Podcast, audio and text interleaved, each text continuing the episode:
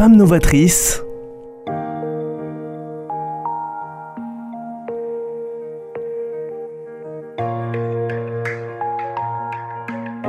Femme novatrice avec Sophie Nanin. Bonjour et bienvenue à Femmes Novatrices, l'émission, vous le savez, pour écouter toutes ces dames où il y a les échos de leur challenge. Et aujourd'hui, nous sommes fiers, même honorés, autant le dire. Nadia Pelfig est parmi nous, vice-présidente à la région Occitanie. Une femme passionnée et engagée, je pense qu'auditeurs, auditrices, vous vous reconnaissez. La région Occitanie est un pôle important dans sa vie. Implication dans l'innovation, la nouvelle génération, l'enseignement supérieur, la recherche, sans oublier l'Europe et les relations internationales. Nadia Pelfig, bonjour. Bonjour Sophie Nana. Diplômée de Sciences Po, alors en tout cas en premier, félicitations, puisque la présidente au conseil d'administration donc de Sciences Po. Je trouve que c'est une belle reconnaissance et surtout j'ai adoré, c'est votre phrase sur les réseaux sociaux, vous avez précisé enfant du mirail. Donc là c'est vraiment de montrer qu'on est dans tous les champs des possibles. Donc là, pour une femme engagée, passionnée, félicitations. Mais en tout cas, chers auditeurs, entendez bien que tout, effectivement, est possible, tous les moyens, il faut se donner effectivement la possibilité d'avancer. Là, ce que j'aimerais tout de suite comprendre dans tout ce que vous faites au niveau de la région, vous êtes très impliqué. Donc pour ce parcours, vous pouvez expliquer le pourquoi et de cette ouais, fidélité, parce que quand même, la région, c'est un territoire fort, 13 départements, et vous y êtes, et pourquoi? Vous savez, je, pense que dans toutes les vies, dans tous les projets de vie, les questions de euh, d'opportunité. Euh, moi, il y a cette opportunité de, m'inscrire euh, dans les politiques publiques régionales m'a été donnée par l'ancien président de Midi-Pyrénées, Martin Malvy, en 2010. et, et puis c'est d'opportunité en opportunité que je me suis retrouvée là parce que j'y ai travaillé, je crois que c'est important aussi, euh, parce que j'ai appris euh, et que je continue d'apprendre. Euh, et la région, c'est aussi pour moi la capacité de construire des politiques publiques dans des domaines auxquels je crois beaucoup, qui sont celui de l'enseignement supérieur, vous l'avez dit, dans la transmission des connaissances, dans la recherche, c'est-à-dire la capacité à comprendre le monde de manière scientifique, l'analyser, la contredire et finalement former l'esprit critique, lutter contre les fake news actuelles qui qui, sont quand même un vrai problème hein, pour, euh, pour notre société. Euh, et puis la, chance d'œuvrer dans, dans, le milieu économique, d'avoir pu structurer les politiques euh, dans un domaine qui n'existait pas pour les régions avant 2015.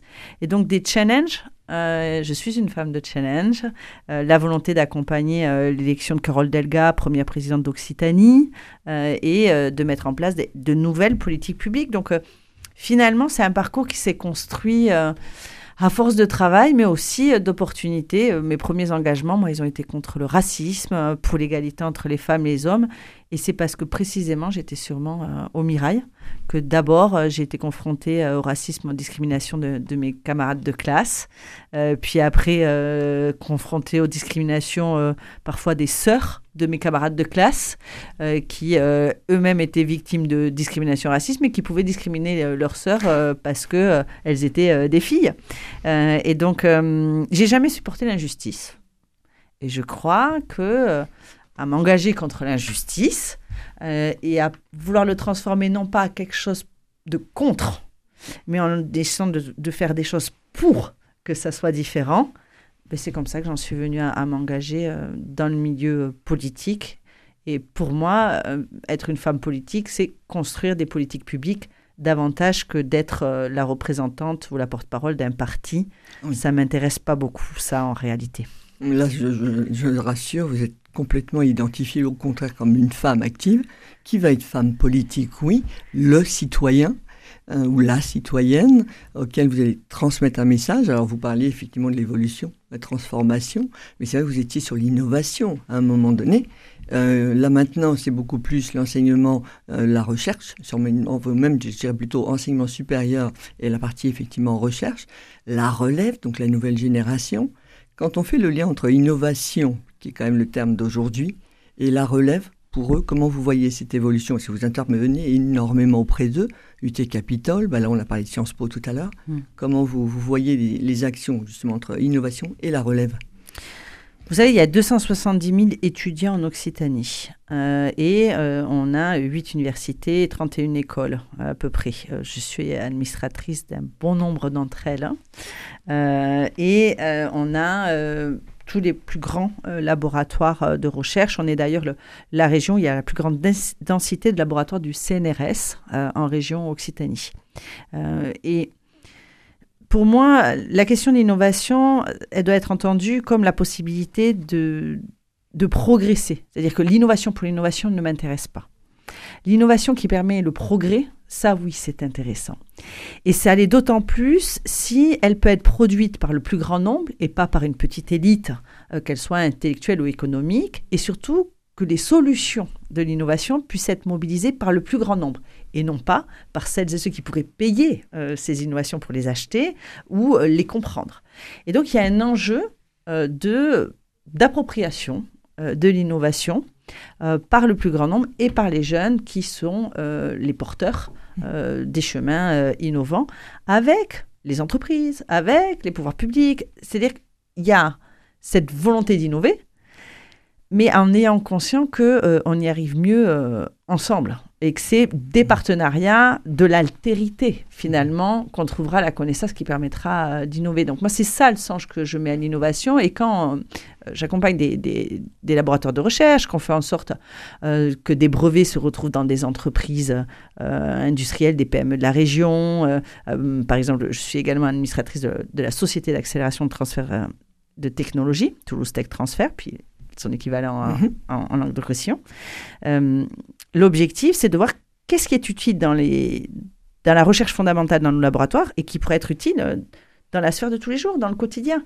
Le quotidien, euh, ça peut être très chic, c'est pas quelque chose. Euh, l'innovation, elle ne doit pas être que exceptionnelle et que réservée à quelques-uns.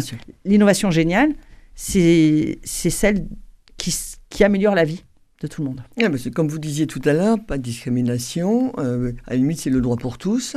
On se donne tous les moyens. Vous savez, il y a l'école de Saint-Plon, il y a l'école de la deuxième chance. Donc, ça veut dire que tout cela peuvent euh, y aller. Donc, ça veut dire que dans ce cas-là, euh, au niveau des jeunes et dans le côté intergénérationnel, mm.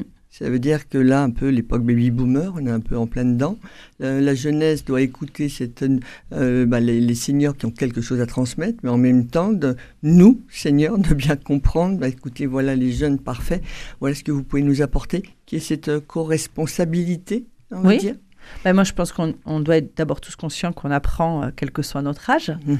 Euh, et, j'appelle à cette humilité et à cette nécessité, euh, d'ailleurs. Hein, parce que la, société change, le monde change, et donc il faut être nous-mêmes en capacité de comprendre ces changements, et voire d'y répondre quand on voit qu'on est face à des crises environnementales, sociales, économiques, démocratiques.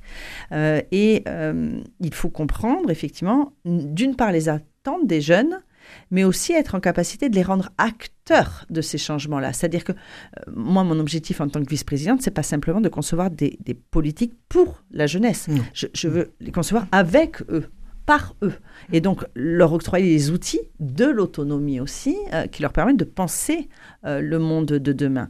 Et évidemment, pour moi, ça doit se faire aussi dans un accompagnement générationnel, vous le soulignez très justement, parce qu'on a tous en tête euh, le rôle d'un professeur euh, qui nous a inspirés, euh, qui nous a guidés, et, ça met d'ailleurs une lumière d'autant plus cruelle sur l'assassinat de Dominique Bernard, le souvenir de Samuel Paty assassiné à trois ans. C'est-à-dire que ce sont des, hommes, des femmes, quand on parle évidemment à Agnès Lassalle, et, et vraiment dédicace à tous les enseignants dont le rôle est absolument primordial pour notre République ce lien entre euh, l'enseignement euh, des générations, l'expérience de nos aînés, y compris ceux qui ne sont pas enseignants, mais qui détiennent une expertise, une expertise de vie. Qui doit, voilà, ce dialogue doit se faire et, parfois dans les clivages de la société. Aujourd'hui, on a une société qui est de plus en plus clivée, polarisée. Il faut être pour, il faut être contre. euh, moi, je suis plutôt une défenseur des nuances. Alors, je sais que c'est pas la mode quand on fait de la politique aujourd'hui. Mais le consensus, c'est un joli mot quand même. Hein. Oui, oui, Alors ça, sur la nuance, je suis d'accord que c'est pas tellement utilisé. Aujourd'hui, de toute façon, on peut plus vraiment dire grand-chose. Heureusement que les médias sont quand même là. Les réseaux sociaux, c'est un plus pour transmettre, mais excusez-moi, c'est un grand, grand bazar, hein, autant dire. On s'y retrouve pas, il y, a un manque de repères. Mais la région, donc, active, vous le disiez. Mm. Ça veut dire que sur la relance économique auprès des jeunes, mm. pour qu'ils trouvent leurs repères, il y a des actions qui sont là sur 2024 euh, qui arrivent rapidement. Euh, il y a des actions qui vont être menées pour qu'eux se sentent en force et se dire, bon, attendez, là, on peut quand même arriver innovation, créatif, s'en sortir, l'excellence et l'élite, mais il y a des actions qui vont être menées par la ah. région pour les appuyer? Il y en a, il y en a déjà, il y a, il y a des actions qui sont menées euh, pour la jeunesse sous les différentes jeunesses. C'est-à-dire vous pouvez être jeune et lycéen ou apprenti, vous pouvez être jeune et étudiant, vous pouvez être jeune et travailleur, vous pouvez être euh, salarié, hein, euh, jeune et euh, créateur d'entreprise, vous pouvez être jeune et salarié ou à vouloir faire une mobilité internationale. pour tous les cas que je viens de vous donner, le lycéen ou la lycéenne, euh, ce sont des aides sur l'ordi. La rentrée la moins chère de France est en Occitanie. On fournit les moyens scolaires, etc. Pour euh, les étudiants, euh, la région Occitanie bâtit et rénove les universités. Hein. L'université, par exemple, Toulouse-Jean Jaurès a été en grande partie à hauteur de 73 millions rénovée par des crédits régionaux. on investit dans les équipements de recherche, donc les laboratoires de recherche. Actuellement, on a un contrat avec l'État pour 440 94 millions d'euros de travaux dans les universités les écoles, dans l'enseignement supérieur, d'ici 2027. Donc c'est des investissements lourds hein, qui ont déjà été euh, engagés. Euh, c'est aussi euh, s'engager pour la vie étudiante. La vie étudiante, elle existe à Toulouse, où nous sommes, mais elle existe aussi à Albi, à Cahors, à Béziers. Pourquoi? Parce qu'il y a des, jeunes et des familles qui n'ont pas les moyens de financer le logement de leurs jeunes pour qu'ils aillent étudier à la métropole s'ils habitent à Hoche. Et si on veut que ces jeunes-là ne renoncent pas à l'enseignement supérieur, alors il faut leur proposer aussi en proximité et de qualité. Et donc, excellence et proximité, c'est ce qu'on met en œuvre, euh, en leur octroyant aussi, pour ceux et celles qui veulent faire des doctorats, des allocations, c'est-à-dire des bourses de thèse que la région euh, finance. Euh, ce sont un ensemble de mesures qui leur permettent d'accéder aussi à des mutuelles pour pouvoir soutenir leur santé. Vous savez, il y a les premiers budgets étudiants sur lesquels ils font l'impasse, c'est justement leur santé, c'est le fait de s'alimenter correctement trois fois par jour. Aujourd'hui, ce qui est terrible, et on parle de nos jeunes aujourd'hui, c'est qu'on est un pays riche, qu'ils subissent malgré tout de plein fouet l'inflation, que la précarité étudiante, c'est une réalité, que les files euh, de jeunes qui font la queue pour des colis alimentaires, elles s'allongent chaque année, elles n'ont pas disparu avec la fin euh, du Covid, euh, et qu'il nous faut mieux traiter notre jeunesse de la même manière qu'on doit mieux traiter nos aînés. On a vraiment un problème dans la société avec ces deux extrémités. et donc, le but de la région, c'est d'octroyer des aides en ce sens. Mais par rapport à cela, par rapport à justement au niveau des jeunes, euh, sur le côté effectivement de leur euh, euh, présence, de leur appui. Ça veut dire que Toulouse Métropole, très bien, il y a un pôle qui puisse effectivement les écouter. Mais ça veut dire que là, nos auditeurs qui sont aussi bien à Rodez, Montauban, Millau, etc., mais autres, peuvent se rapprocher de la région ou même carrément là où ils sont placés. Ah il y a des liens. Là où ils sont, par exemple, les jeunes albigeois, il y a l'université de Champollion où il y a aujourd'hui plus de 2000 étudiants qui sont inscrits, qui vivent tous les jours et qui bénéficient des mêmes appuis. Ou euh, récemment, j'ai inauguré une épicerie sociale et solidaire. Donc euh, oui, la vie, elle existe dans tous nos territoires et la région est à leur côté pour euh, améliorer leurs initiatives.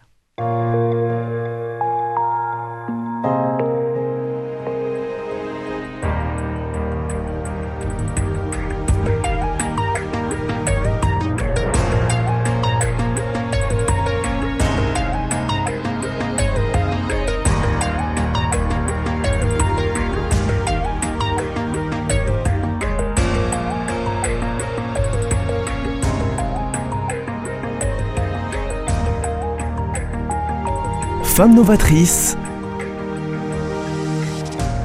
Sophie Nanin. Nadia Pelfi, vraiment sur les actions que vous menez auprès des jeunes, impeccable. Maintenant, c'est vrai que sur la femme passionnée, engagée, Euh, il y a aussi des événements qui se font sur euh, Toulouse et un événement récent qui est Women for Future, qui a rassemblé les femmes au niveau national, au niveau effectivement aussi local. Mais on a eu une vision nationale et internationale qui permettait d'avoir justement une vue à 180 degrés. Est-ce que là, bah, si vous voulez le rappeler un peu là, l'événement vous étiez bien évidemment euh, invité de faire un peu peut-être une synthèse si vous voulez de l'événement, mais surtout ce que vous en avez pensé par rapport à ce positionnement de la femme engagée qui doit se donner justement tous les moyens pour avancer. Parce que souvent on se positionne en victime, mais quand même, il y en a beaucoup qui réussissent, qui sont dans l'eau et non connus. Alors moi, je, pense que les femmes ne se positionnent pas en victime. Je pense que là, on avait justement euh, la mise en avant euh, de femmes qui sont euh, puissantes, déterminées, qui, pour certaines, ont, subi, et comme la majorité de femmes, des discriminations, qu'elles soient vexatoires, que ce soit un, propos sexiste, euh, un manque de considération, un manque d'écoute, euh, un manque d'espace. Euh, mais cet événement, Women for Future, c'est un événement que, que je soutiens depuis le début, dont je suis extrêmement fière que la région soit partenaire, qui s'est tenu à Montpellier l'an passé, à Toulouse cette année, et qui, effectivement, à l'initiative de, la tribune, et notamment de, la directrice générale et, de Sophie Ebora, hein, qui est engagée sur ce programme, est réunie et a réuni cette année, par exemple, Chiara Corazza, qui est une femme euh, italienne engagée au G7 et au G20 pour euh, euh, le Forum des femmes, mais également des chercheurs d'origine marocaine, des femmes économistes, des femmes entrepreneurs. ce qui compte, c'est de montrer la diversité et l'expertise des femmes dans différents domaines. et ce que j'aime dans, dans, ce forum, c'est que ce sont bien des sujets d'expertise dont on parle. On, ne fait pas que parler des femmes de manière générale. on, on explique euh, ce qui est en œuvre, on explique les points d'appui euh, pour euh, des femmes qui veulent développer l'entreprise, à qui s'adresser pour du crédit, à qui c'est très concret. et ça permet de, poser des perspectives et, finalement de, s'améliorer pour, pour l'avenir, je le pense. Moi, je souhaite que pour nos filles, pour toutes les femmes du monde, y compris celles qui luttent aujourd'hui contre l'obscurantisme en Iran, en Afghanistan, on puisse avoir des horizons quand même plus, plus lumineux. Euh, et je pense que les femmes y, contribuent très fortement, comme d'ailleurs notre dernière prix Nobel de physique, Anne Lhuillier, euh, qui, euh, justement, par ses apports scientifiques, contribue à déterminer le futur. Et pas celui des femmes, celui de l'humanité. Non, tout à fait. L'humanité ne va pas être effectivement euh, oubliée. Maintenant, sur le, cette côté de défi, de challenge euh, au niveau des, des femmes, donc j'entends que sur le côté de la facilité, il y en a pour certaines, ça va être un peu plus compliqué pour pouvoir trouver un positionnement, ou par côté managérial, ou d'avoir leur entreprise, ou simplement aussi d'avoir les crédits, les investissements financiers pour être entendus, pour que ça puisse effectivement continuer. Maintenant, dans les nouveaux talents qui, euh, qui arrivent au niveau d'une femme ambitieuse qui créerait sa boîte, euh, qu'est-ce que vous lui conseilleriez pour justement, euh, c'est, vous savez, souvent un pas en avant, trois pas en arrière, j'y vais, j'y vais pas. vous diriez quoi à ces personnes qui Je nous dirais, la première chose, c'est, c'est croyez en vous. La Deuxième chose, euh, c'est euh, entourez-vous. Euh, faites-vous accompagner. Il y a des réseaux euh, de femmes, euh, vous en connaissez quelques-uns, je crois, Madame Nana, qui, et c'est absolument indispensable. On, réussit beaucoup mieux. Les statistiques sont implacables en la matière et on réussit beaucoup mieux quand on est accompagné. Non pas qu'on ne sache pas, mais de fait de pouvoir réfléchir, de se challenger, d'échanger, déjà, ça permet d'éviter des écueils que d'autres ont rencontrés et de gagner du temps. Et on le sait qu'en matière de business, quand on gagne un peu de temps, on gagne aussi de l'argent et on évite d'épuiser ses ressources propres et c'est indispensable. Donc ça, c'est le deuxième conseil, de s'entourer. Le troisième, c'est si jamais ça ne marche pas, ce n'est pas un échec. Vous savez la phrase de, de, Nelson Mandela qui est Je ne perds jamais. Soit je gagne, soit, j'apprends. Euh, et ça, ça me semble indispensable. C'est-à-dire que ce, droit à l'échec en France, qui est un peu compliqué euh, à faire passer, qui, est plus anglo-saxon, hein, euh, d'essayer de se tromper, de se relever, et c'est autorisé, et il faut se l'autoriser. donc voilà les conseils que, que, je pourrais donner. Et puis, évidemment, comme tout dirigeant, toute dirigeante d'entreprise, de bien regarder son marché, bien monter sa trésorerie, faire en sorte qu'on ait de la trésorerie quand même un petit peu, et puis demander de l'aide y a des aides, des dispositifs. Par exemple, à la région Occitanie, on a mis en place un certain nombre de dispositifs et d'aides. On a notre agence de développement économique, donc je suis très fière euh, de l'avoir euh, créée en fusionnant six agences il y a de cela cinq ans. Euh, pour moi aussi, c'était un, challenge que nous souhaitions développer une agence généraliste. Aujourd'hui, l'agence Adoc compte plus de 200 collaborateurs avec mmh. différentes implantations dans le monde. Et moi, je suis très fière qu'on ait des équipes à Shanghai, à New York, à Londres, à Bruxelles et à Casablanca. Et, tout cela, c'est pour accompagner le territoire et, les femmes qui, veulent développer leur, leur activité. Mais justement, quand vous parlez de la femme à l'international, quelle est vraiment la différence entre la femme française, où on dit souvent qu'en France, euh, bah, vous le disiez tout à l'heure, le côté anglo-saxon, là peut-être pas, on est peut-être un peu plus au ralenti. Il y a vraiment une différence avec euh, justement femme marocaine ou qui va être dans d'autres pays à l'international, international, pardon, euh, bah, par rapport à nous françaises, on est peut-être moins dans le défi, dans le challenge, dans le. Il y a une différence là-dessus ou franchement c'est plus une question de personnalité. Franchement, moi je, je, ne connais pas la femme française. Moi je connais des femmes françaises. Euh, je connais, euh, euh, je, connais plein de femmes françaises qui sont différentes, qui ont des aspirations différentes, des comportements, des tempéraments différents. Et il en est de même à, l'étranger. Par contre, bah, je, sais les points d'appui qui existent, les réseaux qui existent, les financements qui existent, et je les mhm. connais mieux dans nos territoires qu'ailleurs. Mais euh, vous savez, euh, je suis très pro-européenne. Euh, je pense qu'on on gagne à construire notre avenir dans l'Union européenne. Et il y a une devise qui dit unis dans la diversité. Et moi, je pense qu'on peut être très différentes les unes des autres, mais que l'union fait absolument la force. Donc, il faut, faut, continuer à avancer comme ça. Et surtout, plus on s'ouvre, plus, plus on, on, est fort, on est, on est irrigué d'idées des autres. Mm. Et souvent, elles peuvent être bonnes. Non, mais ça me va très très bien comme réponse parce que je ne vous cache pas, c'était un peu une question piège par rapport à ça où c'est souvent. La coquine. Ah, mais c'est vrai. J'ose pleinement avec vous parce que je sais que vous êtes en plus spontané, plutôt euh, euh, direct. Euh, c'est simplement sur le fait que souvent la faiblesse, on l'associe à la femme. Alors c'est pour ça que je posais cette question-là mm. tout à l'heure et que je pense qu'effectivement, homme ou femme, au niveau de la mentalité française, elle est globale mm. et que c'est nous tous, bon, à nous d'être un peu plus visionnaires et d'oser regarder ce qui se passe à l'extérieur pour faire un comparatif un peu plus fort, quoi. Mais là, je vois dans toute cette énergie, j'imagine que là, vous êtes maman, vous avez des grands, des petits, des moyens. Comment vous gérez tout cet ensemble-là au niveau de votre planning Je pense comme beaucoup, beaucoup de femmes, euh, on est multitâches. Euh, oui, j'ai effectivement deux enfants, euh, une lycéenne et un écolier. j'ai aussi la chance d'avoir un un compagnon qui, qui est un vrai compagnon au sens étymologique du terme. Donc, on, on fait ensemble et avec. et ça demande beaucoup d'organisation, je l'admets. ce qui compte, c'est aussi le, tout le monde le sait, hein, la qualité du temps. Euh, et puis, puis il y a des jours où euh, on est débordé, puis il y a des jours où on a l'impression de tout mal faire. Et, donc, euh, et justement, vous vous accordez ce temps-là, à un moment donné, le doute, parce que là, quand on vous entend depuis le début, on se dit, oh là là, punaise, là, je vais essayer de faire comme elle, mais ça va être effectivement difficile. Vous avez quand même des périodes de doute, de remise en question, ah, de dire, non, là, ça va pas du tout. juste pour euh, rafraîchir un peu les personnes qui nous écoutent, se dire, euh, si, je peux, moi aussi. Ah, mais rassurez-vous absolument, euh, je suis pétrie de doutes. je, comme tout le monde, les matins peuvent être très compliqués quand vous trouvez que vous ressemblez à rien. C'est, je crois que c'est le lot de, de tous et surtout peut-être de toutes.